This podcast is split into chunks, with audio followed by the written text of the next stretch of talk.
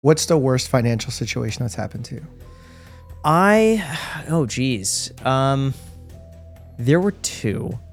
One I would say, which was a dumb move. Dumb. Let's welcome to the channel Graham Stephan, finance extraordinaire, money wizard. He helps us learn everything we need to know about finances. But in this podcast, we talk about his cancer scare, about the worst financial decision that he ever made, and him fighting on Creator Clash. This is a really exciting conversation. I hope you'll enjoy it as much as I did. Let's get started with the checkup with Graham Stephan. We just started talking about it, but now I really want to dive into it. Okay, let's do it. How long have you been doing YouTube? It'll be over six years. I started December of 2016, Wow. which feels like forever ago, but it's not that long when you really think about it. We're like four months apart in Are our you YouTube serious? birthdays. Yeah, we started in April 2017. No way. So almost the exact same timeline as you. You started after me? Yeah. What? Yeah. No. Yeah. In, in in April 2017, it was the tail end of my residency. Wow. And Dan and I met and we said, you know what? Let's do YouTube and we're gonna crush this.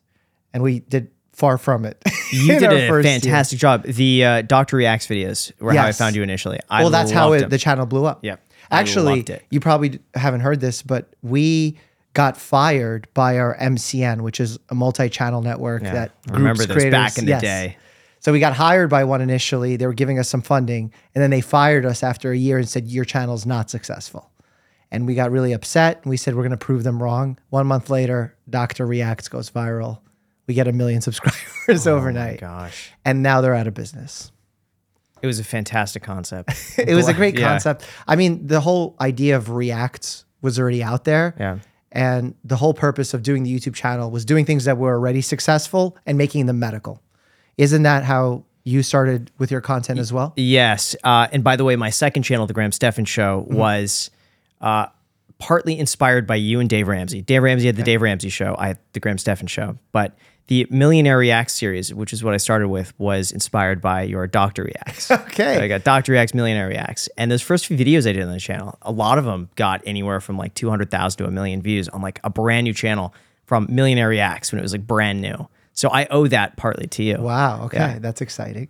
Did you like? How did you make the decision to split up the channels from doing uh, uh, like your single channel and then creating new avenues of different channels? Yeah, because I'm always torn on that. Yeah, everything is algorithm oriented. So when I saw on the main channel, there was a format that fit and worked. And I know, at least for myself, when people throw everything at one channel, they tend to not watch the videos because they might only be interested in one out of every four things that gets posted, and then they watch nothing. So my thought was that I'm going to do separate content on other channels, and if people are interested in that, they'll subscribe both places. But I don't want people to see something that they're not subscribed to. Got it. And if I'm a person that lives on the moon and I haven't seen your content, what is your content about? It's all personal finance based. So anything in terms of uh, my thoughts on investing, saving money, uh, building wealth, real estate. It was started from anything that I wanted to see myself on YouTube. I just made videos about it. Okay. Uh, back when uh, you know I was in my twenties, uh, mid twenties, didn't have a lot of friends who were interested in like personal finance, Okay. and so I would just be Most on- 20 year olds are not. I would be on Reddit in all of these like financial independence, personal finance Mm-hmm. subreddits, and just talking to people about personal finance. But I thought, oh man, it'd be, and I loved watching YouTube. So I just thought, how cool would this be if I could talk to other people about personal finance? And there's no other videos on YouTube that were talking about these things. So I thought I could do that. And Mm-hmm. Were you seeing the same mistakes repeated by your friends and peers? Yeah. Oh gosh, I had a buddy, and uh, I won't name him, but uh, he got a two hundred dollar bonus for Thanksgiving. Okay. And blew it and more at the bar the same night he got the bonus. Well, that's what the purpose of getting a bonus. And I was no? like, dude, what are you doing? You could just like invest to do a Roth IRA. He's like, no, man. you I got wanted my him whole to invest his 200 bucks in a Roth, IRA. Yeah. And Wow. his but his mindset was, you know what? I got my whole life ahead of me.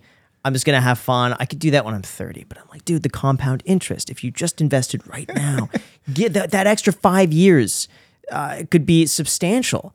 But you blew it at the bar. But here's the thing, though. I noticed with his budget is that when he had the two hundred dollars, he'd be buying everyone drinks and doing this and that. When he was like nothing, he would find a way to make the nothing work as well. In terms of like you know just buying cheaper stuff or doing this or do, like he'll find a way to budget. So he just made use of whatever money he had. Um, but I just thought, man, if if someone could just say like, hey, instead of spending two hundred dollars at the bar, let's uh, meet up at your place beforehand. We'll take an Uber down there, and we'll spend a fraction of the cost. Got it. So it wasn't that he was spending his money; it was the way he was spending it that bothered you. So It bothered me. Someone else spends their money. Yeah, it did. It's just the principle of it. I don't know. It's it's just the idea of wasting money. how do you differentiate between wasting money and spending money? Oh, that's a great question. I think a lot of it's relative for me personally, and uh, you know, I I rail on people for I think spending too much, but for me, it's it's what gets the biggest bang for the buck. And so, if you could get ninety percent of the experience for ten percent of the cost, I'd be like, that's a great deal. Versus chasing that little extra bit. Um, So I've always viewed things as like what gets the best bang for the buck, and and optimizing that. And do you feel like in general, twenty year olds don't think about it that way? Just starting to. I've noticed now it's started to become trendy. to, like- Really? yeah, to like start saving. money. But maybe I'm I'm in a weird group where it's like they're all like kind of personal finance enthusiasts. I've I bet if I went to a college campus, maybe it would be different. Mm-hmm. But I'm finding it to be more mainstream now. And ten years ago, it did not used to be the case. Interesting. And where where do you think that cultural shift is happening?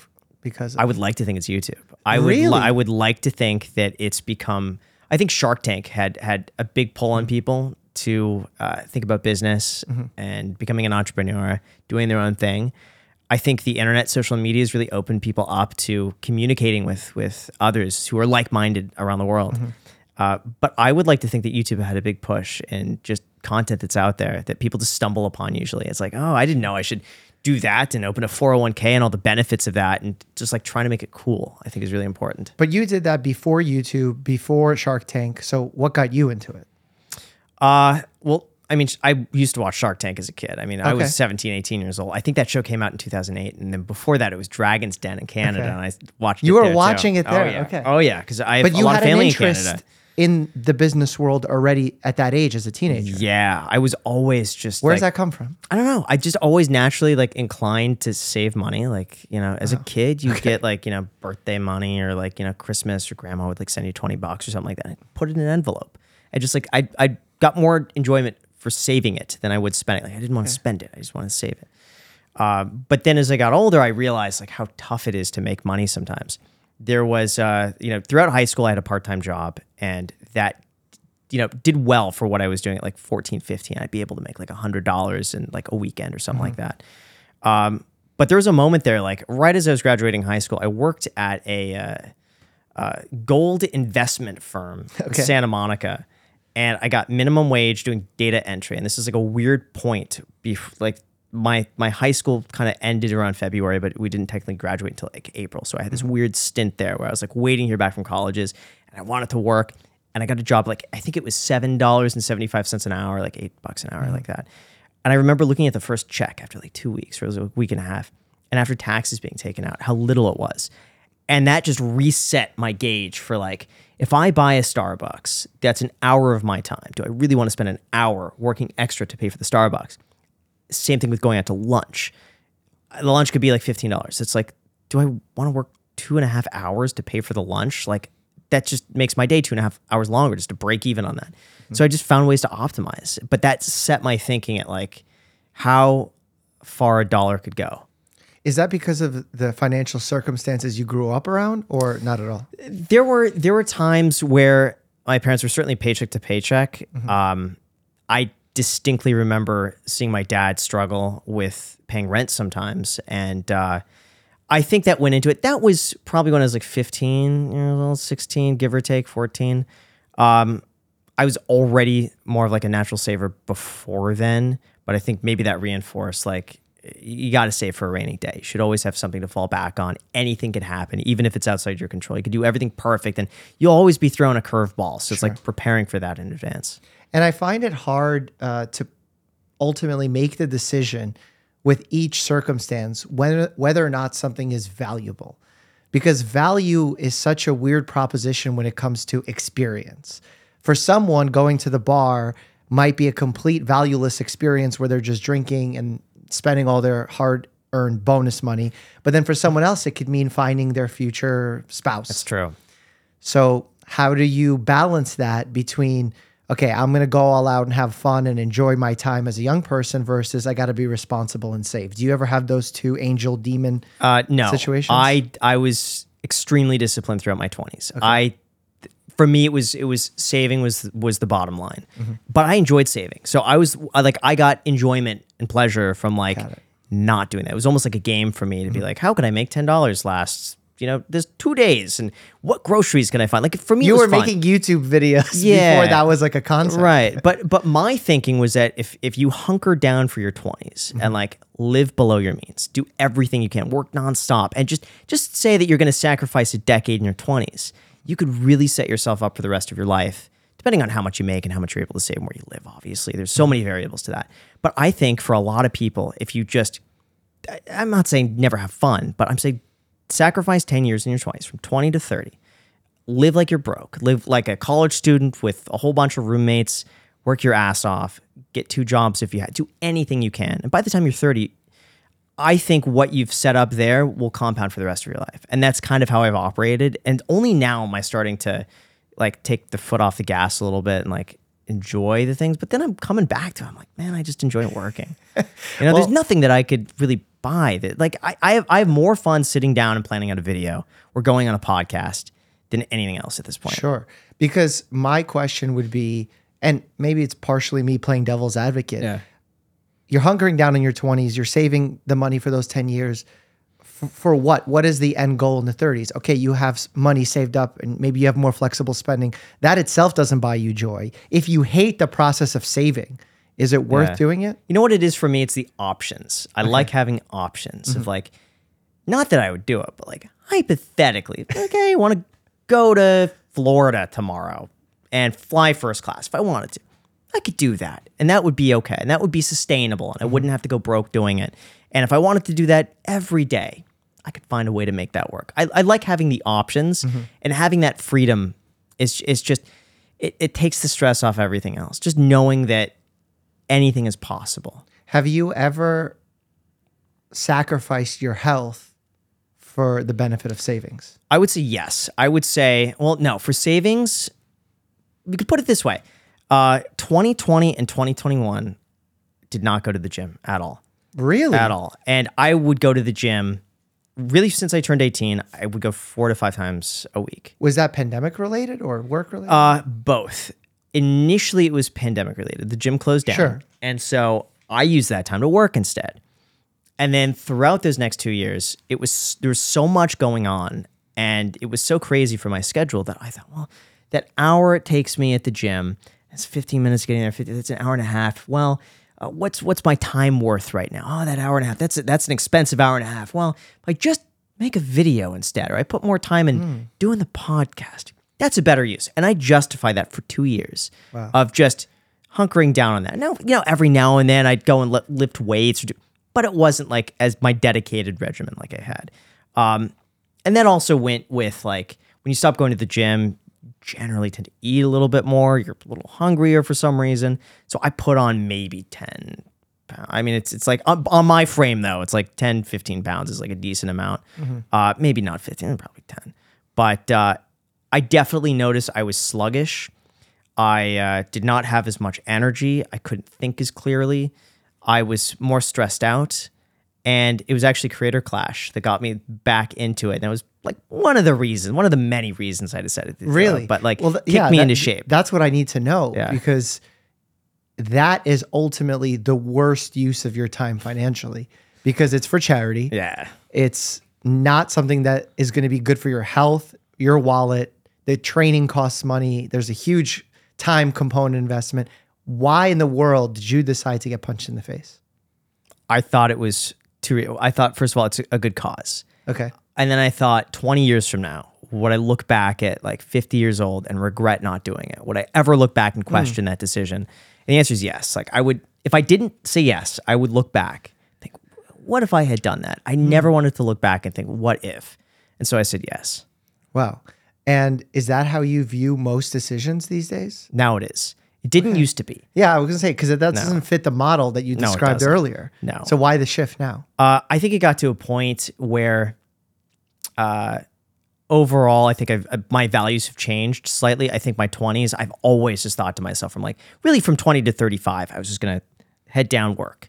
Um, but now it's gotten to a point where I feel like I could start making those alternative decisions and think about like just future regret of things and trying to minimize that. It's like minimizing regret of the future. Um, and so now I, I kind of process everything I do through that lens of like, will I regret not doing it? And most of it turns out great. And I look back at that and think, oh, I'm glad I did that. Some of it every now and then, I'm like, ah, you know what, that wasn't worth it. But you win some, you lose some. Oh well, on to the next one. Yeah. Did you have any regret from your 20s?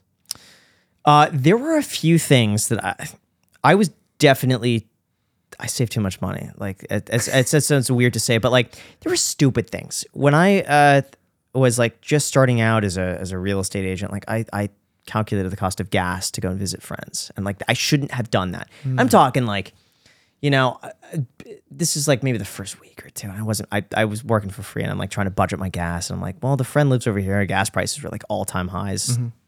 And I calculate it's going to be like $6 in gas. And I'm like, well, that would have been an hour of me working at the previous place. Is it really worth it? I'm going to see him for an hour and a half and drive back. So it's like, it's not worth it. And I, I, I would literally cancel plans or just not make them because it's like, well, the gas would cost more than I'm going to get to see you. It's, it's like so stupid.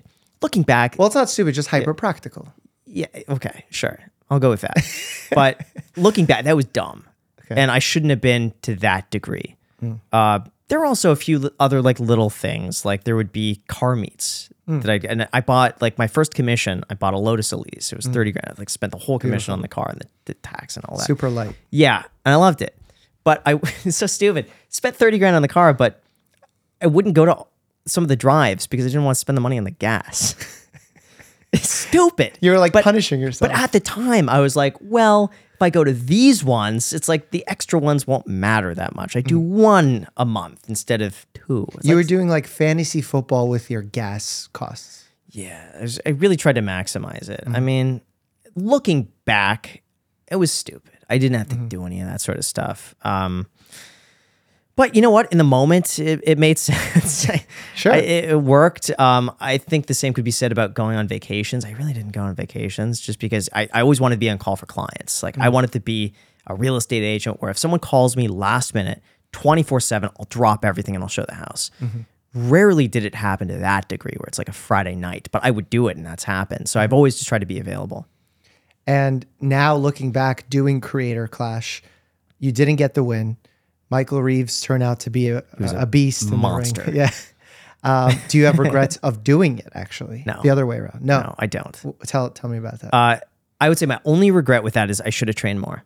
That that is my Did you train undertrain? You think? I believe so. Um, I should have prioritized it more, and I didn't. And I was trying to balance the two. And I realized with Michael, he's he's he's the type where he's hundred and ten percent or 0 There's no in between. Yeah. And I was like an eighty percent. Okay. I can't compete. Is it the and number of days per week that we're talking 80%? Is it the effort you put in the training sessions or just time in general? I think everything, even his mentality. Like for me, I was able to block off four times a week for an hour and a half mm-hmm. and just train. But he was able to knock off like seven, six days a week. Wow. Live it every day. And for me, I was trying to do that in conjunction with like not slowing down the momentum of I was like trying to ramp up momentum in everything else mm-hmm. and do that on top of it. But also Michael was just insanely talented. Like the fact like he, he maneuvered like in ways that I can't do that. Like my back doesn't move in that direction and he's like just like you know going around like I- He's how? very slithery. In He the ring. is. I'm surprised so he's not on Creator Clash too. He Did you did you consider doing it again? No. Never. No. That's it. You did it one and done. Yeah. Wow. So if Creator Clash 3 calls and says this time it's for profit and we're giving you a million bucks, you're not doing it? Probably not. It would have to be. It would have to be at a point where it's all I'm doing. Hmm. I'd say if I had nothing going on and I had a chance just to get like six months uninterrupted, where that's my only focus, I would do it. Interesting. What did uh, your loved ones, family members say about you doing it? My mom thought I was joking. I- When you said it initially. I didn't tell her. First of all, I didn't tell her for a long time because I knew she'd get worried. Of course. And so I didn't tell her. And, and I told her maybe like two weeks before. I'm like, oh, by the way, mom, I got like a boxing match. Don't ask me about it. She's like, she and she thought it was, oh, okay. It's like, no, I'm being real. She's like, no, you're not. And I'm like, I am, but just don't ask about it. Just it is what it is. And I think it took her a week. She even brought it up uh, like a week later as like a joke. It's like, no, I was being serious there. Did she So- come and watch No, in person? I told her not to watch. I told like all my family preferably do not watch. 'Cause I didn't know how it was good like beforehand. I don't know how I'm gonna do. And so if if I win, great. I can tell you about it afterwards. If something happens, I lose or I get hurt, I'll hear about it afterwards. So there's no point. you so didn't I want them kept to it be under wraps. concerned. Yeah, it would make me more concerned. Like I was so nervous leading up to it that two weeks prior, I just got so irritable if anyone mm. brought it up to me because I was panicking on these. Like I started You losing look sleep. nervous when we were there. I have to say that. I started losing sleep. I started having like mini panic attacks. Mm. I have nightmares, recurring nightmares about like going up on the stage and like passing out Mm. or just like having a panic attack and not being able to do it and like Mm-hmm. 10,000 people are watching. And the best way for me to cope with that was just not think about it. Mm-hmm. And so anytime someone brings it up, I'd just I'd go into that state of panic. Sure. I can't I can't be around it. Do, so do you think maybe working with a sports psychologist would have given you more success in that situation? potentially. Because a lot of success in the ring, I'm sure you've heard, is mental. And your approach two weeks before, your rest, your heart rate, all of that comes from your mental health. So I'm curious if you were to do it again, would you consider doing that? Oh, 100%. I didn't even know that was a thing. I'll tell you. Like, I didn't even know. Yeah, So, tha- yeah. that's really big. Uh, the reason I mention is because I've also considered it for myself on my last match. Um, I experienced something similar to you Mm-hmm. in that I feel like I dissociated from my emotions leading up to my match, meaning that I was so nervous that I got into this I'm just going to push through mentality, kind of my Russian side, uh, USSR mentality. yeah. And when you do that, you almost turn off all emotions. And when you turn off all emotions, that means you simultaneously turn off nerves, fear, but also joy, happiness, excitement, which are things you need when you're going into a ring. You want to feel your heart rate go up. That anxiety that you're feeling is actually your body and mind prepping yourself for thinking quickly inside the ring. So I shut all of that down. And that's not good when you're going to fight a pro fighter. Well, you know So, what? You learn. And Yep. so, are you going to continue? Um, I'm not ruling it out. Okay. You just have to find the right person Okay. because I f- find myself in a weird scenario where I fought a YouTuber. Yeah. And now someone with a lot of fight experience. Where do you go from there? Jake Paul. well, that's a little bit too high of a jump. but yeah, it, it's tough. Time will tell, basically, Okay. in that scenario. That's interesting. Um, for something I wanted to touch on was how you so carefully and practically planned out your 20s to get you to your 30s. Do you have any feelings of decreased happiness now that you are at the point where you wanted to be in your 20s, if that makes sense? None. I think now I'm at a point where I got to try to figure out what's next mm-hmm. and what's beyond it because when you have like these goals in your 20s, I feel like once you once you hit them, it's like what's the next goal? And it's not mm-hmm. it's not a money goal. It's like wh- where do I find the biggest happiness? Where where do I get the most personal fulfillment? I'm trying to find what that is and and what leads me to continue learning. Uh, sometimes I feel like I've, I've tapped out in terms of what I'm what I can accomplish in one area, and I want to continue that and, and figure out what's next. I just don't want to be stagnant. Uh, so now it's a bit of a I, I'd say this is some exploring years where I could really figure out like where I'm the happiest, what I want to be doing, and what's like what's what's bigger than just me. Okay, and what is that? I don't know. I'm trying to figure it out. Like even How are me, you trying? I'm traveling. Uh, this is like I never would have come to New York in the past. Like the, two years ago, me would be like, no, I'm just I, I got to stay at home. I got to be in my office. If I if I don't do like this thing, I was so regimented by that. Like even taking an hour break, I would just feel antsy because I'm like, I got to do this. Um, now it's gotten to a point where like I I I find more enjoyment doing these trips and like Wow. trying it. So this is a bit of an experiment of like, hey, taking five days. Uh, now we're still working like nonstop, going from like, but it's it's a different sort of thing with with podcasts and traveling and getting to see new new places and people, and it's all these different experiences that I did put off in my twenties. Do you have like a baseline level of anxiety in general? Would you consider yourself? I don't think so. I, I think I'm pretty practical. I'm I'm I would say I'm prone to overthinking things. Um, that's probably the worst of it. Is just any scenario I'll I'll play it out like from best to worst, and Okay. and I'll prepare myself. Be like, if if this goes bad, this is the worst case scenario, and it could be anything Mm-hmm. to like the best case, and I'll do that with anything. And does that ever get you to a place where you're so worried about the negative outcome, the worst outcome, or not at all? You you find yourself Not really. Uh, there's a great book called The Art of Not Giving a Fuck. Okay, and that's subtle accept- and yeah, the subtle art. Yeah, that's it. Um, and it's just accepting the worst. Uh-huh. And if you could be okay with the worst, you're fine. And so I'll play out scenarios, and it's the worst case scenario. Um, like you know, if I'm buying a property, okay, what's the worst case scenario? Like really, what's the worst case? Okay, well, you buy it and uh, there's a massive earthquake in Los Angeles. Okay, well, get insurance for that. Or you buy it and the real estate market goes down fifty percent. Okay, what about rents? Oh, yeah, and and so I run through every scenario uh, on that, and I just accept. Okay, well, that's the worst. And can I live with that? Yes, then I'll move forward. What's the worst financial situation that's happened to you? I oh geez. Um there were two. One I would say, which was a dumb move. Dumb. I put I think 250 grand into Robinhood stock when it dropped. It went from like 90 bucks to 30 something or like 28. Isn't I- it like at seven now or something? It was nine, nine fifty. that was it was stupid, but And by the way, I'm and- laughing. I did the same thing. Yeah. So we're in, the same. in my defense, before people call me irresponsible, 90% of my money is in index funds. Mm-hmm. This was like, you know, a small portion of my a small portion. I put it in Robinhood. It was dumb. I shouldn't have done that. Um, and Wh- Why did you do? Do you have such strong belief in? I looked at I looked at Robinhood. I thought objectively they had a strong cash balance. Everyone on Wall Street bets post Robinhood screenshots. People hate Robinhood, but they're still using it. And I thought to myself, they're not going away anytime soon. Um, I think I thought this would be a safe long term hold. Time will tell, but I have sold off of it uh, and used that to harvest losses against gains that I've made. So you know, it is what it is. But Fair. you know, And what was the lesson, second? lesson learned? It was a business that I started up. I don't want to go into too much detail about it, but uh, it lost 230 grand. Wow. But I tried it out. Didn't work. Not for me. Moved on from it. Okay. Well, we all have misses because in order to make a shot, you have to Yeah. miss. But you know what? My misses, I would say, came from when I when I deviated from the core of like what I really wanted to do. A lot of these things were like Experimentation. Yeah.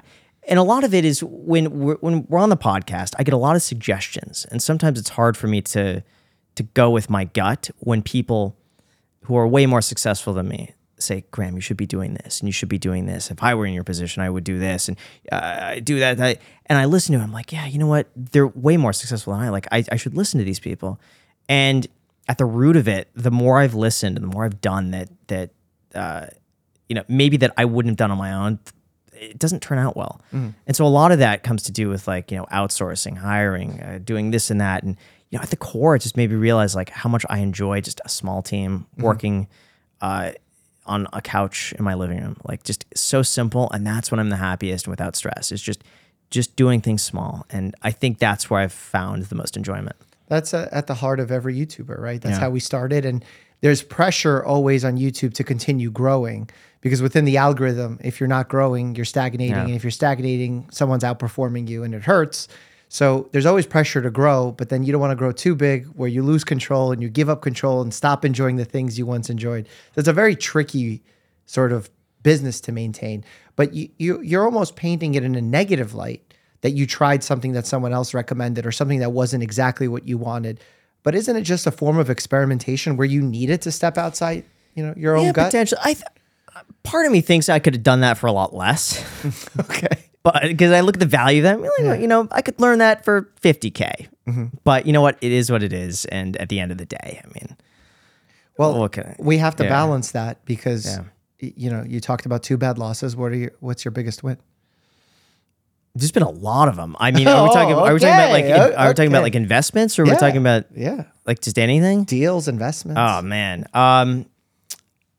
Well, one of them, well, basically any anything real estate related that I've done has done extremely well. All of those have been fantastic.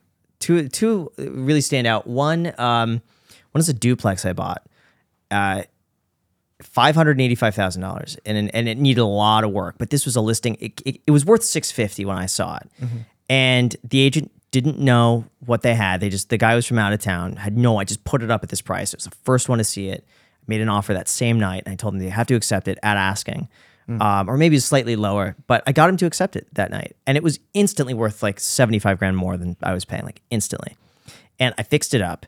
And as I was fixing it up, I'm like, I could move in this one side. And like, I started doing the math on this. And like, if I rent this out, uh, I, I could build the garage out as a studio and use that as tax write with the equity. It worked out to be a free place to stay. So fixed it up, uh, started working out of the garage. It was a one bedroom duplex, maybe like 700 square feet. I loved this place. Okay. And it was free. And it was like the zero dollar duplex because I got it reappraised and I pulled out, I did a cash out refinance from all the money I put in it out. And it's still, uh, well, at that point, it broke even. But it was basically a free place to stay that I've had no, none of my own money in. And I got to live there. And that was like the coolest thing ever. Just thinking, like, it, I, I got I get to live in Los Angeles in a place that I love with like a garage. and That's my studio, and like it's free. So I love that. Okay. Um, then the other place was um, I guess the, the home I'm living in in Vegas. I mean that was that was luck. Okay. But it was like not the worst of COVID, but like really when that first went down, I put I think it was like 15 or 12 percent down on the home. Uh, and then since I had my license at the time, I was able to reroute the commission against the down payment. And so I was in this thing maybe like 10% down on a 30 year mortgage at 2.8%. percent Uh, right before Vegas just took off, and I think I think the, the home went from like one and a half uh, to maybe two point eight at the peak. Now it's probably down to two two, two three with the market going down. But mm-hmm. like it does, I'm not gonna sell it. But Sure. but just putting such little money down, like when you consider like maybe it was a hundred grand, like total out of pocket, mm-hmm. to go from a hundred grand to what was that over a million dollars in equity in two years? I mean, that's not normal by any Yeah. means, and that was a lot of luck. But lot of good timing. it's just that was crazy to think mm-hmm. that you could, you know, twelve extra money like that. Do have you made more money with your investments or on social media? social media by far. Really? But oh yeah. But but the thing is, it's like I'm not working on my investments. I think a lot of people have this conception like, oh yeah, he makes his, most of his money from YouTube. But yeah, I mean that's how it works though. Yeah. Because it's like I spend 12 hours a day on YouTube Mm-hmm. trying to do like trying to build the business of that six seven days a week, and my investments I spend nothing. I mean maybe an hour to a month. Um, this year might be the first year, maybe give or take, where my investments match what I could do on YouTube. But a lot of it, I'm just trying to funnel. Like everything I make from YouTube just gets funneled into investments. Um, and it's a, just a 50 50 real estate index funds. How do you know what to invest in? I mean, outside of index funds, uh, without spending the time to do your due diligence or research? Because you're saying you're not spending much time on it. Very little. Um, I, I do do research, but I just I believe in the market long term, mm. and I basically go off the study that over twenty to thirty years, the stock market's going to have a positive return, and I care about wealth pres- preservation and just having some sort of growth. Mm-hmm. And so I've seen historically a three fund portfolio or investing in US equities or a total stock market index along with international index that should yield a return of anywhere from like five to seven percent long term mm-hmm. for 20 years. So I just think I'm locking up my money for 20 years. Whatever I put in here, I'm not going to touch until I'm 50. And if it makes five percent, four percent, I'd be happy with that. Mm-hmm. The real estate aspect is something I want to get more involved in, and I haven't because I focus so much on YouTube mm-hmm. that i- real estate takes a lot of work, and you have to be on there every single day looking at properties, making offers. It's it, it's very much an active income in the beginning. And I thought, well, my time is best spent on YouTube right now, but mm-hmm. uh, I want to get back into real estate. So for me, commercial real estate is my next investment. So I'm mm. looking for it, but I think my my thought is that the market has a little bit more room to go down for commercial, mm-hmm. and that a lot of sellers haven't fully priced in the interest rate hikes. So I'm waiting for that to happen, or when I could get a good enough deal. What advice do you give for people who would consider investing in real estate or, or the market, Yeah. like general? I think it helps to buy a place for yourself to live in first because you have total control over that. Mm-hmm. As long as you're planning to live there for like seven to 10 years or, or live in the location or, or own the property, I would say the biggest risk is that you buy a property with the expectation of selling it in a few years and making money. It probably won't happen. Realistically, you should be holding for seven to 10 years. I think if you know you're going to live in a location or you don't mind renting it out and being a landlord to buy something for yourself, preferably rent out the bedrooms or get like a duplex, triplex, fourplex, live in one of the units and rent out the others. Uh, easier said than done in some locations. Like Las Vegas, we don't really have a lot of duplexes, but Mm-hmm. you could get a great house, rent out the bedrooms, a five bedroom house, 350, 400 grand. Rent out the bedrooms for $1,000 each. Get really good people in there. Get your friends in there. And if you do it right, you'll have a free place to stay. The average person, I think, spends like 25 to 33% of their income goes to housing. Now imagine it's like now you could see it as though you just got a 25 to 33% pay raise. You're making 33% more money because you did that uh, and made that decision. And sure, you live with roommates for a little bit, but I think it's a again a sacrifice that you can make in your 20s. If you have a good credit score, you have stable income. And then what about for equities? I take a very passive approach personally of just index funds. I dabble every now and then with picking individual stocks. Some have done really well and some have done really bad.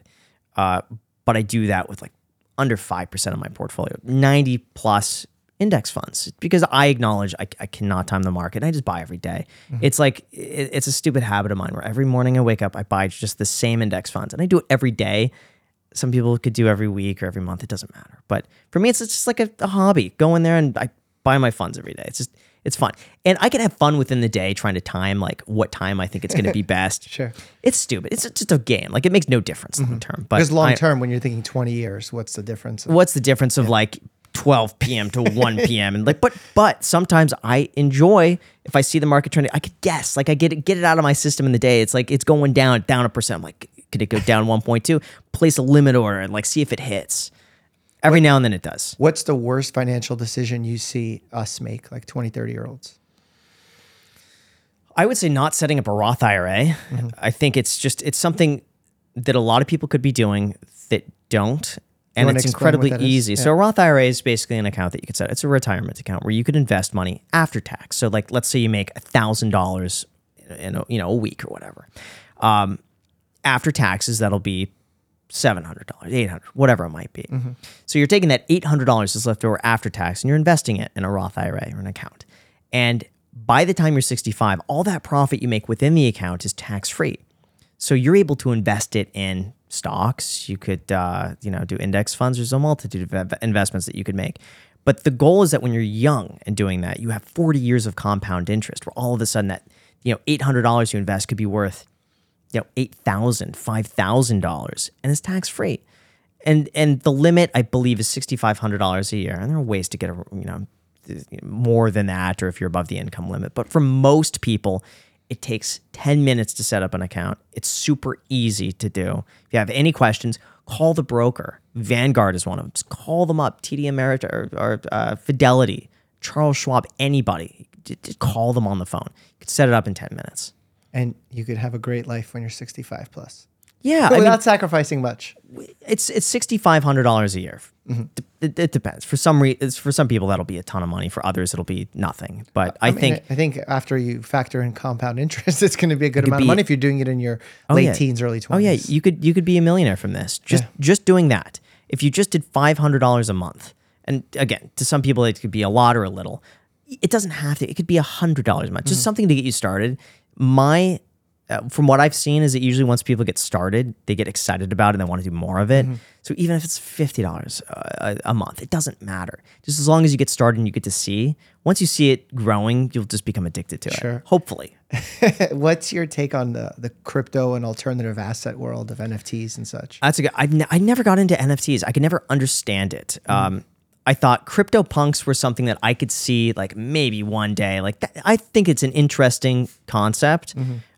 Per- my personal thought for NFTs is that it should be a way to verify ownership or authenticity on the blockchain.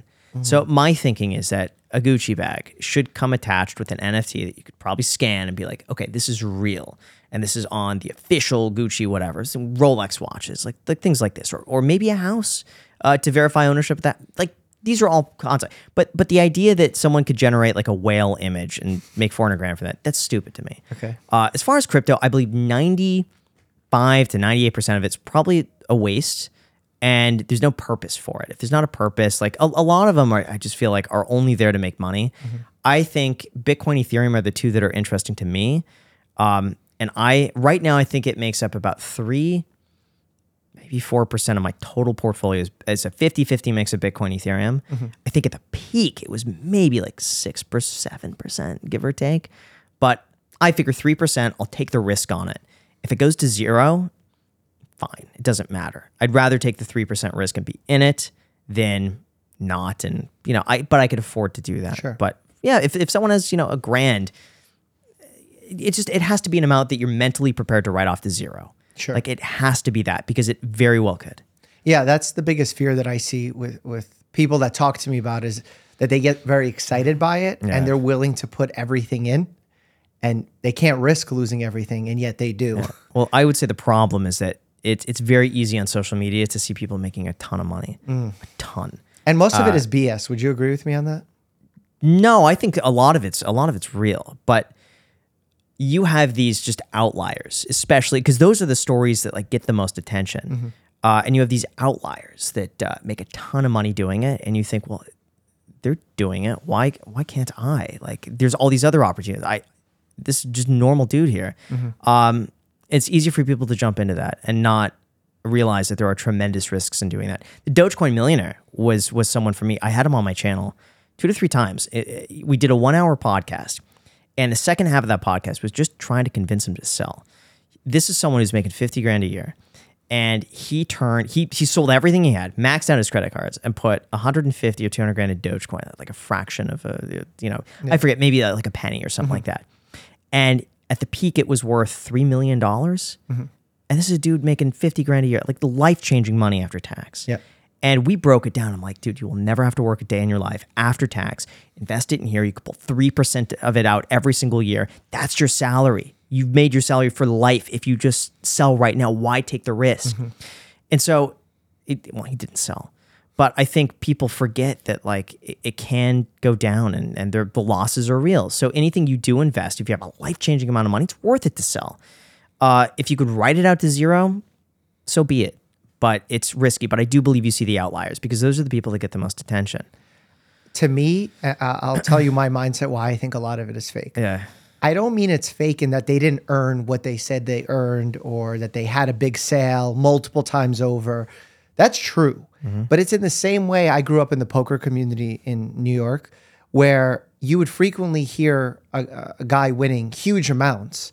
And then when you become friendly with this person, you'd see how much they're actually losing on most days and that their big win maybe nets out to zero with their losses that you never really hear about people's losses because no one wants to celebrate their losses. And they'll quickly show you how they're paper millionaires like uh, the dogecoin millionaire Yeah. that you had on your show uh, where look on paper i'm worth this but until you sell it you're not worth anything really especially in the era of dogecoin where this is not Yeah. anything of real value it's all speculative value so I feel like a lot of pe- what people see is these paper millionaires, or maybe millionaires that lo- that made a million on this project but lost ten million on all these other Mm-hmm. Yeah, projects. maybe. And as a result, they're being misled to think, oh, this person only picks winners. That's very true. That's a great point. I don't know. Maybe I'm I wrong. think I think it's very prevalent too in GameStop was having Yeah. its massive run up, and you mm-hmm. saw you know deep deep F in value on Wall Street bets posting these forty four million dollar screenshots. Yeah. I mean that's a huge win, but I think a mm-hmm. lot of people saw that and like, well, if he's doing it, if he's in, I'm in, and there's that mentality that like we're in this together. But really, how many losses came before that? Probably one? a lot. a lot, right? Yeah. Especially when you're in this volatile space like the crypto world. I don't know. That, that's I agree. My mindset just write it off to zero. Yeah. If it's something great, if not, it, it it should have always been speculative and just a risk to begin with. fair. So make your prediction right now. 2020, 2030. What is the price of Bitcoin? Oh gosh, I don't know. I I, I couldn't even tell you. Like here's the thing. I guess. wouldn't. I wouldn't. Be, Hypothesize.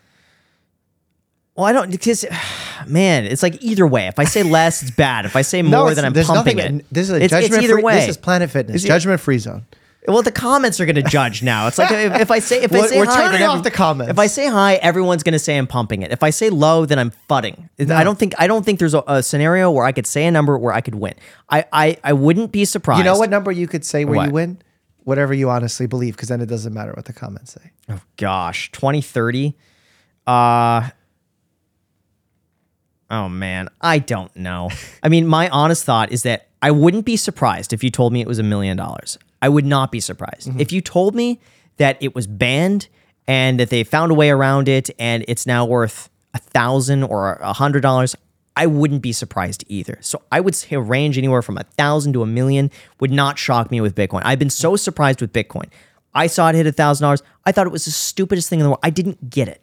I thought maybe one day, and you could watch the video that I had back in, uh, I think twenty early 2017. I made a video when it first hit a thousand bucks, and I said maybe at one point it could be used as a store of wealth. I think uh, as as a use of currency, it makes no sense at all. Could it be used to store wealth? Probably, maybe, um, but I thought it was silly. I I didn't. Tr- I mean, the more I looked into it, the more I'm like, I, I could see its utility. I could see its purpose and why people are attracted to it. So I could go either way, man. I can't. So I you're can't, not yeah. you're not going to give me an answer. I can't give you an answer on can't, that. Can't clip it. Yeah, Um, you live in Vegas, I do. and you told me earlier that you had a scare with skin cancer. Yeah. Vegas is a dangerous place for those who've had skin cancer scares. Tell Mm-hmm. me about that. Yeah, so this was actually the scare came in California when I was there. And uh, I would usually go out and just like lay in the sun for like 15, 20 minutes. Try to get a bit of a tan because I work inside. So like this is my outside sort of, you know, skin. Sunlight exposure. Right. And uh, over time, I started getting these moles, and there were quite a few of them, and they started growing bigger. And when I was in, well, I just moved to Vegas, and one of them started itching, and I wasn't sure if it was just like the dryness or if it was bad. So then, of course, I go online, and when I go online, I convince myself I had uh, basal cell. And everything I'm looking up, I'm looking at the pictures. I'm like, this matches perfectly. Uh, this is this. And I think it was my grandfather had it. And so it runs in the family. And I was like, this is it. And so I went to a doctor and I was all freaked out about it. And within, I don't know, a minute, she's like, oh, you have atypical mole syndrome. And it's something to watch uh, out for. We'll, we'll take like, you know, uh, uh, Some biopsies. uh, no, they didn't take it- Shapes? No, they didn't do anything. Uh, She said we'll just we'll keep an eye on them. We'll we'll basically watch where they are now, but come back to us every year and wear sunscreen. And so I've done that. Um, part of me in the back of my mind was like, maybe I should have got a second opinion. But I look up atypical mole syndrome, and um, like it matches basically my moles exactly. But it's something in the back of my mind. But I now I stay out of the sun, or if I am and I'll put sunscreen. Sure, that's wise. Um, the the thing with atypical moles is, for me, I like to investigate them and make sure they're good. Obviously, during doing a dermoscopy, uh, did, did they put some kind of magnifying glass? Yes. Or any kind of okay, so they Yeah, did, she that. did. That- that's a that's a, a good place to start because there you could see certain things that you can't see with the naked eye Yeah. because you get to see a little layer below. Um, but I'm glad that you were diagnosed with a non-cancerous condition. Yeah, That's me too. And Yeah. you got a good uh, active takeaway from it to wear sunscreen. Yeah, exactly. And I was never a sunscreen proponent until Mm-hmm. like after that, and now I'm just better safe than sorry. Okay, that's awesome. Yeah. Um, are there any other ways, being a, a world-class investor, that you invest in your own health? Uh, I would say, you know what? I kept up the boxing trainer. Really? Yeah, I still do that once a week, Okay. and it's something that forces me in to go to the gym and keep it up and not lose that skill. And now I'm going to the gym like five, six days a week. I have a log where now I feel guilty if I don't go. Like now I try to make the gamify it where if I can go Mm-hmm. every day, it's like even better. Okay. Uh, and cardio is something I hated cardio. Boxing got me into cardio, and Mm-hmm. what so kind now of cardio? uh, either a, a walk on a steep incline, like I do the 13 incline on the treadmill uh, with like the 3.2 Speed. yeah. speed uh, for 30 minutes. Okay. Gets That's me really good. Or running, which I hated running before. Wow, couldn't okay. stand it, but I got running shoes. I, the problem was that I was running without running shoes. I'd wear Vessis, thinking like I didn't know. You're like, But then I got waterproof." Yeah, but, but then I got running shoes. I'm like, oh man, this is so much easier. Like I was doing it wrong. What running time. shoes did you decide on? I don't know. Oh. I just went to the running shoe store and they fitted it, and I was off to the races. You were sold. Okay. Yeah. Um, and then do you do anything unique for your health? Do you take any kind of medicinal herbs, supplements, Maybe I should. stuff? No, no, no. I don't. Absolutely I not. don't. Oh, you know what? I've been trying to get better about drinking water. Okay. That's something I've been terrible about. Like I'll go all day just drinking coffee, and then I get to dinner. I'm like, I didn't have Oh, any water today, well, when you're drinking coffee, you're drinking water. but probably not as much as I should. Like Well, each cup of coffee is mostly water. I heard it's a, a diuretic, right? So it's like, So caffeine is a diuretic. yeah, Um, and consuming coffee kind of negates the effect of the diuretic. Okay. Because the diuretic makes you create urine, but you create urine from the water that's within the coffee. Okay. So it's not a dehydrating thing per se, because it's a net neutral.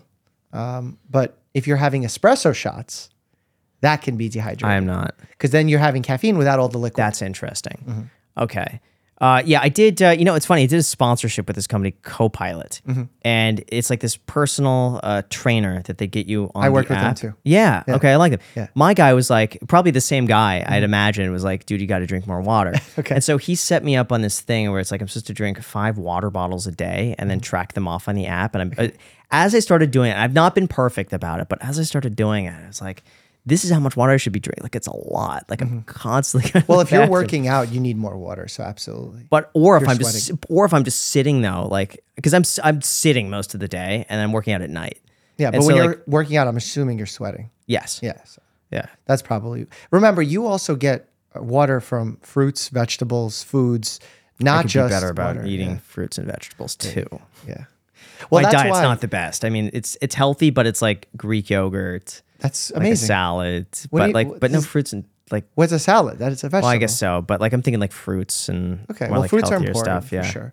But um, there's a lot of misinformation that exists in the world of being healthy, health and wellness. Has any of that come across your radar where you were curious about it or you had questions about it? Whether it's fitness related or Uh, I would say probably two things. One, uh, the amount of sushi I eat. Okay. I don't know if that's good. or how much sushi do you eat? Probably twice a week. Oh, that's not that much. Is it? No, Yeah. but but they're they're all you can eat places. Like Vegas is all you can eat sushi, so it's like a lot. you're trying to maximize bang for your buck. thirty dollars, all you could eat sushi Neko in Las Vegas. Okay, They're- I don't know. they're 30 so bucks, popular all now. you can eat sushi. I'm really nervous what kind of quality fish you're getting. It's amazing. Really? Yeah, it's funny. I talk about them all the time, and almost every time I go to Sushi Neko, there's like a subscriber there, or like Really? multiple subscribers that are there, and they always say, "Dude, we came in Vegas. We we heard you talking about Sushi Neko, and we're here." wow. It's funny. Okay, so you got to be careful with your mercury. Yeah, and then I probably mean, red whi- meats. Which yeah. fish Huh? do you consume the most? Probably salmon. Oh, well, that's like a healthier fish. Okay. Because the fish you want to avoid is like swordfish, the bigger fish basically are the ones that have higher rates of mercury. Okay. Basically, those bigger fish that eat smaller fish that then concentrate the mercury. For sure. Um, and then you said you eat a lot of red meat, Red meats, Mm-hmm. steaks. a lot of steaks, or Probably again, probably twice a week, if that. Yeah, I mean, it's not, not the end of the world. Uh, there's potential for it to increase some conditions, but when we're talking about increasing conditions, even when we say, you know, eating processed meats, hot dogs, and all these things that are generally considered unhealthy, they can increase your risk of colon cancer by X percent. Remember, that percent that we're talking about is off of the baseline lifetime risk. So if your lifetime risk of developing colon cancer is say 1%, the average person, and then your risk goes up by 20%, that goes up to 1.2. 20% sounds scary, but 1 to 1.2 doesn't sound that bad, right? Yeah. So we have to always talk about the differences between absolute and relative risk when we're talking about That's interesting. risk adjustment. Yeah. Because a lot of news articles will try and scare people. it's difficult. There, there was something I, I, I read online about like increasing the risk of cancer by like it was one of those statistics by like fifty percent, and it was it was you know it was actually on Reddit, and people were disproving that in the medical subreddit of like yeah, but dude, it's so low. To, it's like one out of every ten thousand people, Well, so now yeah. it's like two out of every fifteen. It's like something silly like that. Well, that's why I hate those studies that are like, if you eat almonds, it'll extend your life by 20 years because they like extrapolated the figure Oh, that was no. found. And that's not real. And why I hate all those studies as a primary care doctor is when I have a patient in front of me, there's so many risks in their life that decide whether or not they stay healthy.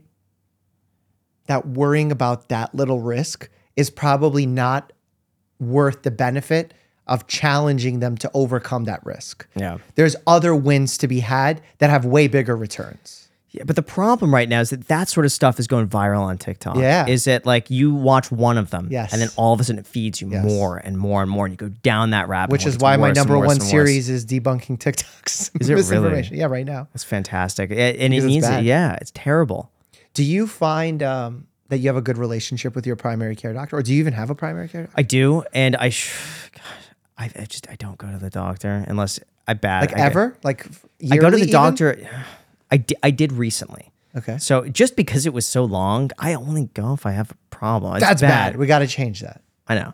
So I went and we did the general checkup. The only thing that came back, they did full blood work. The only thing that came back was sl- slightly above average LDL cholesterol. Oh, okay. Good to talk about. Don't know why. Uh, I can tell you why. Probably the red why. meat. You think red meat? Yeah. Okay. Well, I, I have the same issue. Okay. My LDL is elevated. I did like a whole YouTube video about it. interesting.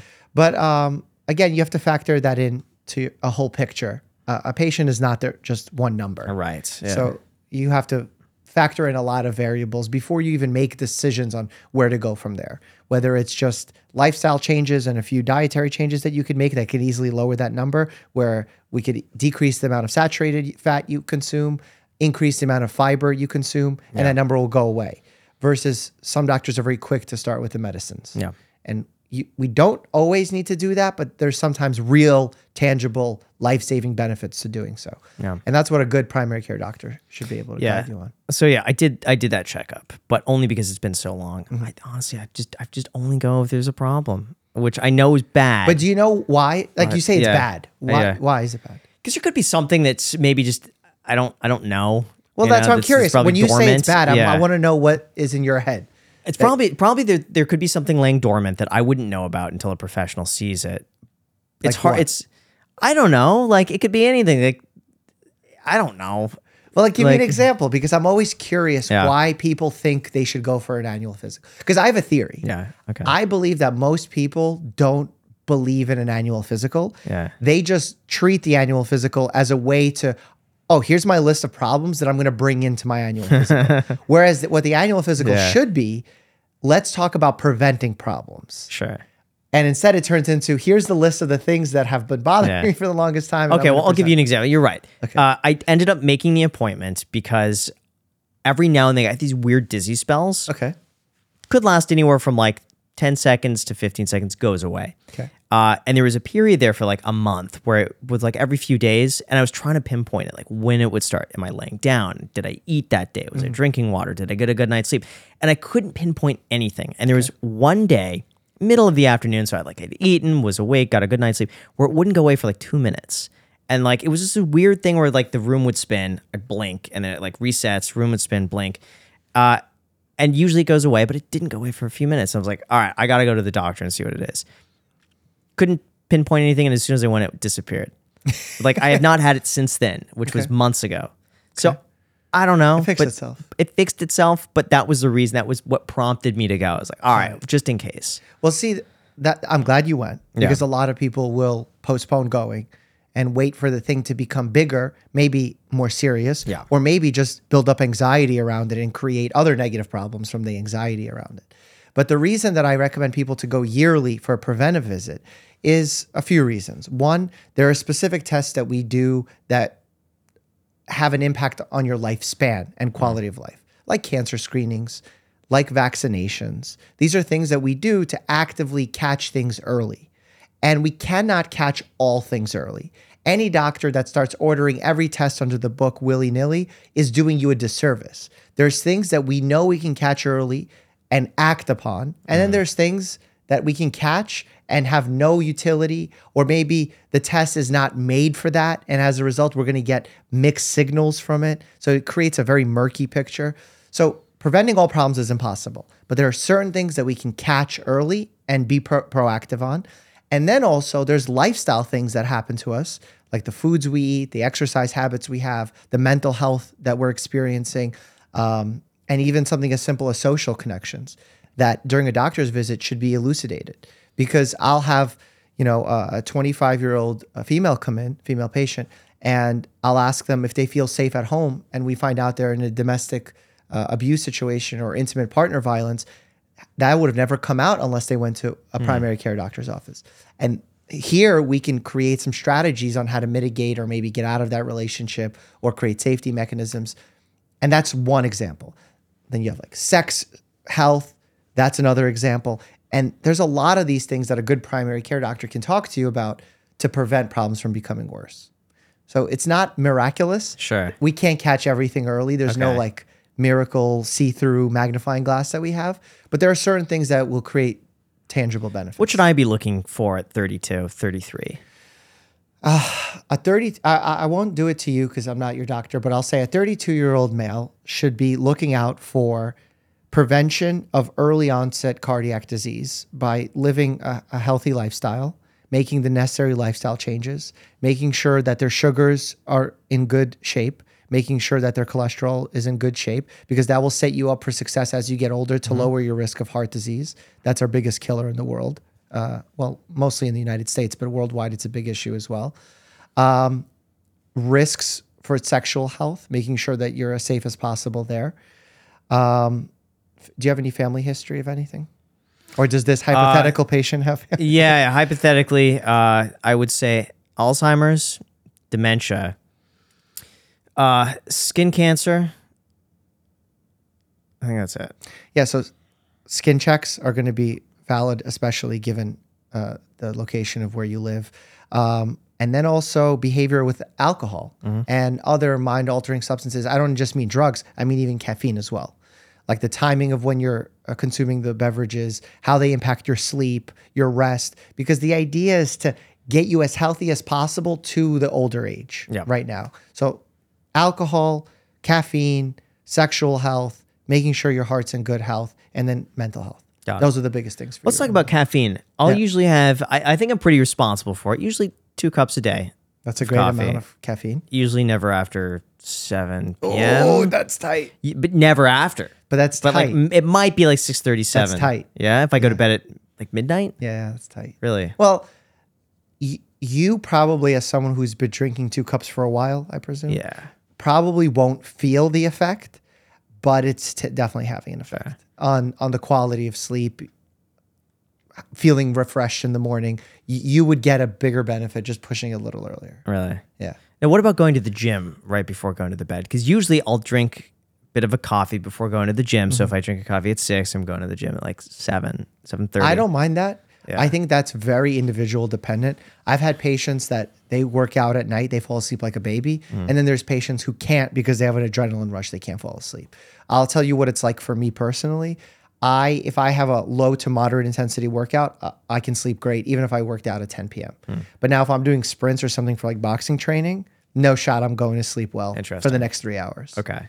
So it depends on what you're doing, what stage of life you're in. But if it works for you, the this, the exercise is not the end of the world. Okay. Cool. Yeah. So yeah, caffeine is um, it, it's one of those things in medicine where if we look back each decade, we've had differing recommendations. Oh, it, it will cause cancer. It will prevent cancer. It will extend your life. It'll shorten your life. I It's choose to believe it'll extend your life. Well, I think the reality two cups probably won't have the impact that you think it will. Yeah. So again, it falls into that category for me, not worth worrying about. Yeah. I see some of these things though that now have like 300 milligrams of caffeine or this pre-workouts that you see. Oh yeah. I don't get those. But Do, do you know how much caffeine is in a large or whatever they call large in Starbucks grande blonde roast? a roast. My guess is probably 75 to 85 milligrams of caffeine. 400 plus. What? A blonde? Wait, what? Explain this. Yeah, I, I can't. How how is that is that specific? Because a cup of coffee is like 65 to 95, right? For a cup of coffee. I mean, it depends how strong the coffee, but yeah, I would say 80 to 100 is my range. okay. What about for a str- is the stronger the coffee, the more the caffeine? Well, when you just- say stronger, are you talking about bitterness or darkness of roast? Darkness. Darkness lower the caffeine. Okay. Yeah. But what about the thick coffee, like the like the you know it's like like a mud? I don't know. I don't know about the muddy coffee. Okay. But the, the light roast, that's why the blonde roast Yeah. is the highest amount. wow. And it's 400. I and didn't there's people who throw uh, espressos shots in there as well. I didn't know it's that much. And 400 is the cap that we recommend medically to have in a day. And people are having that in one drink. what do you think the long term effect is on the caffeine use today? I think it's so the the bot the human body works on two nervous systems. One is the rest and digest, chill nervous system and repair, mm-hmm. and then the other one is the fight or flight. We call them the parasympathetic. That's the rest of the digest, and then the sympathetic is the fight or flight. Activates when you see a lion. In our current society, I think we're all sleep deprived. So we're ready. We're living in that fight or flight mode to keep us awake. Because if not, we'll be falling asleep in our chairs at mm-hmm. work. And then, in order to make it easier for us to do that, we're chugging a ton of caffeine to keep us awake. And as a result, again, staying in this fight or flight state and never having the rest, repair, digest. So it feels like we're breaking our bodies down by being over caffeinated. And I think we're going to find a link. This is speculative, a link between early dementia, Alzheimer's from the lack of sleep and overcaffeination of our society. Hmm. Something to watch out for. Yeah. Because I, I don't think caffeine is bad necessarily on its own for your brain. But I think if you're not sleeping and you're substituting a ton of caffeine for it, that's when it becomes bad for your brain. Okay. Good to know. Thank you. Yeah. So easy. All right, all right. I'll stick with my two cups.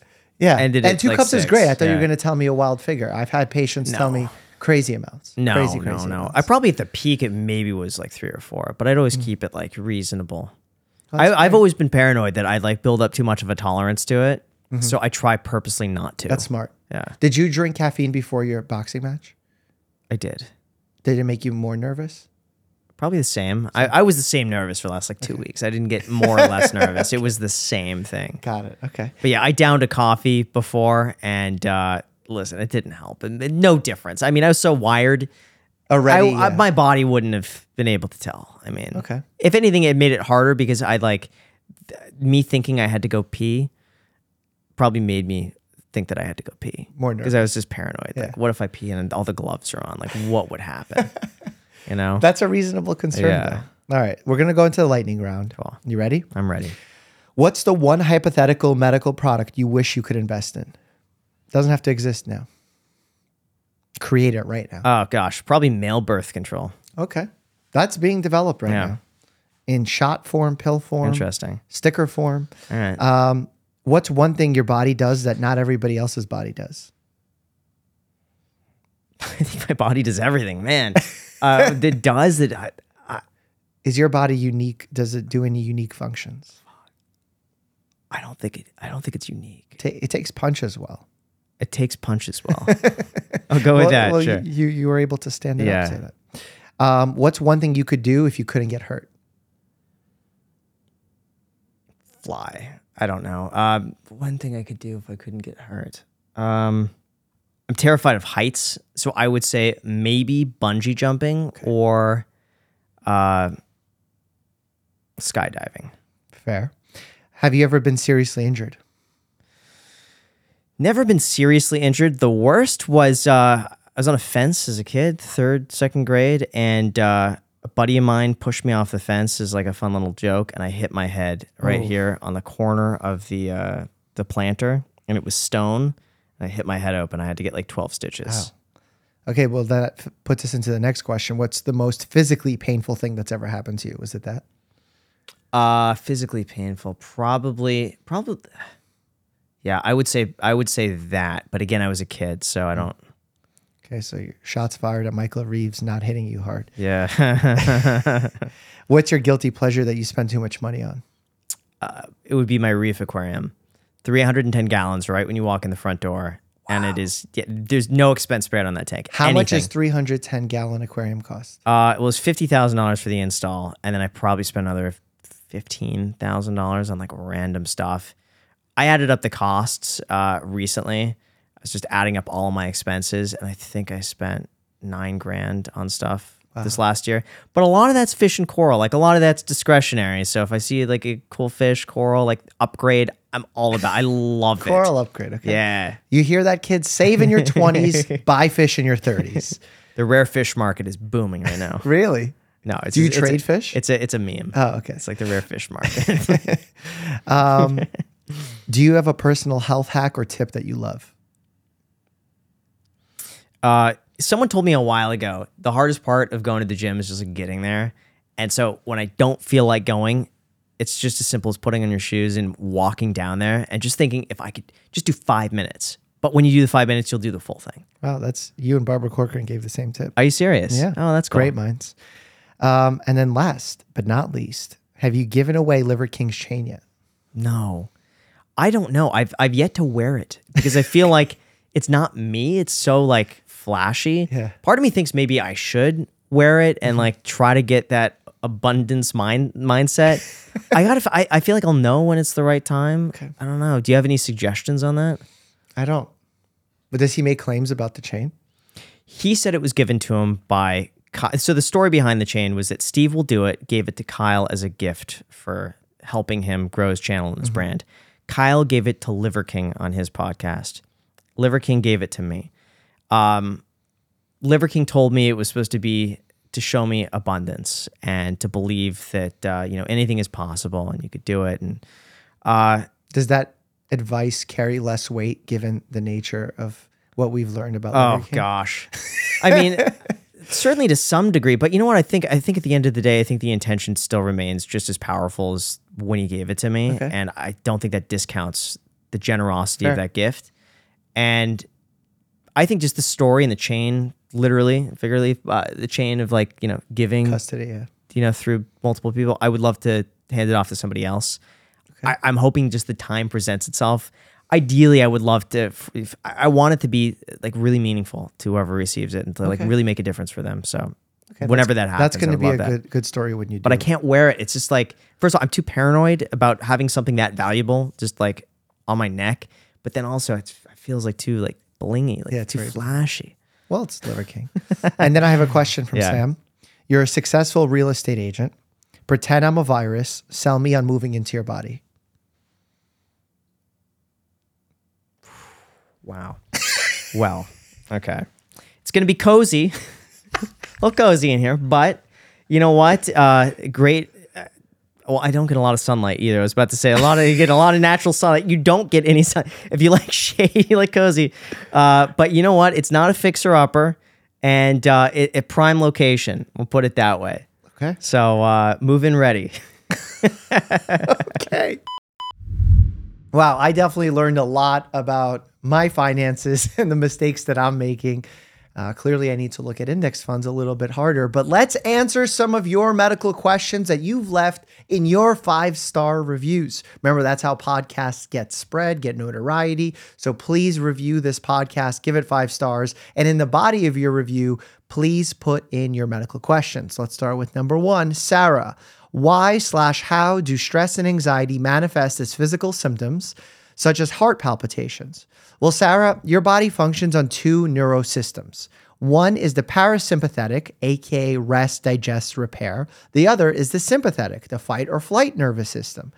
Now, when you're experiencing anxiety and stress for long periods of time, that means you really stick in this sympathetic, hypersympathetic nervous system, which means that you're constantly in fight or flight mode and never in the rest, repair, digest mode.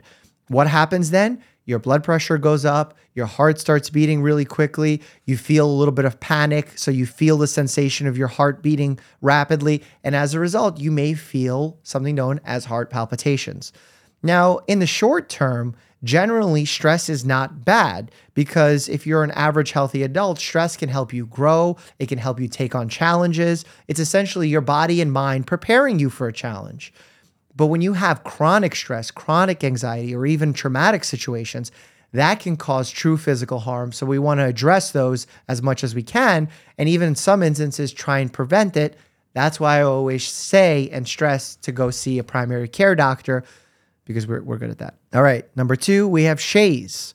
Would you recommend consuming any alcohol or is all of it always unhealthy? Well, Shays, if you're an average individual of uh, alcohol drinking age and, and you're not drinking alcohol, I would never advise you to start drinking alcohol. I'll put it to you this way. If you do drink alcohol, make sure you're drinking moderate amounts and you're not over drinking or binge drinking because it's very easy once you start to start drinking too much and make it an unhealthy habit. So if you don't want to, don't start. Crystal, when you say in a video you look things up, do you just use Google or do you use a special doctor website?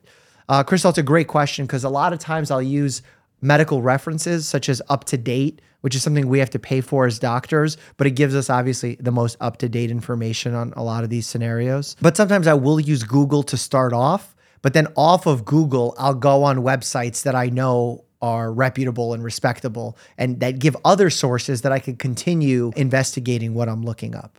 I mean, to be honest, if, if we're checking the accuracy of Wikipedia, it's more accurate than Encyclopedia Britannica uh, in most research articles. So I, I don't hate when people look things up. I just want to pair it with some kind of experience, which is why I want you to look things up and then bring your questions to your doctor so they can help answer those for you. Alrighty, thanks for listening. Give it a five star review. I appreciate you. And as always, stay happy and healthy.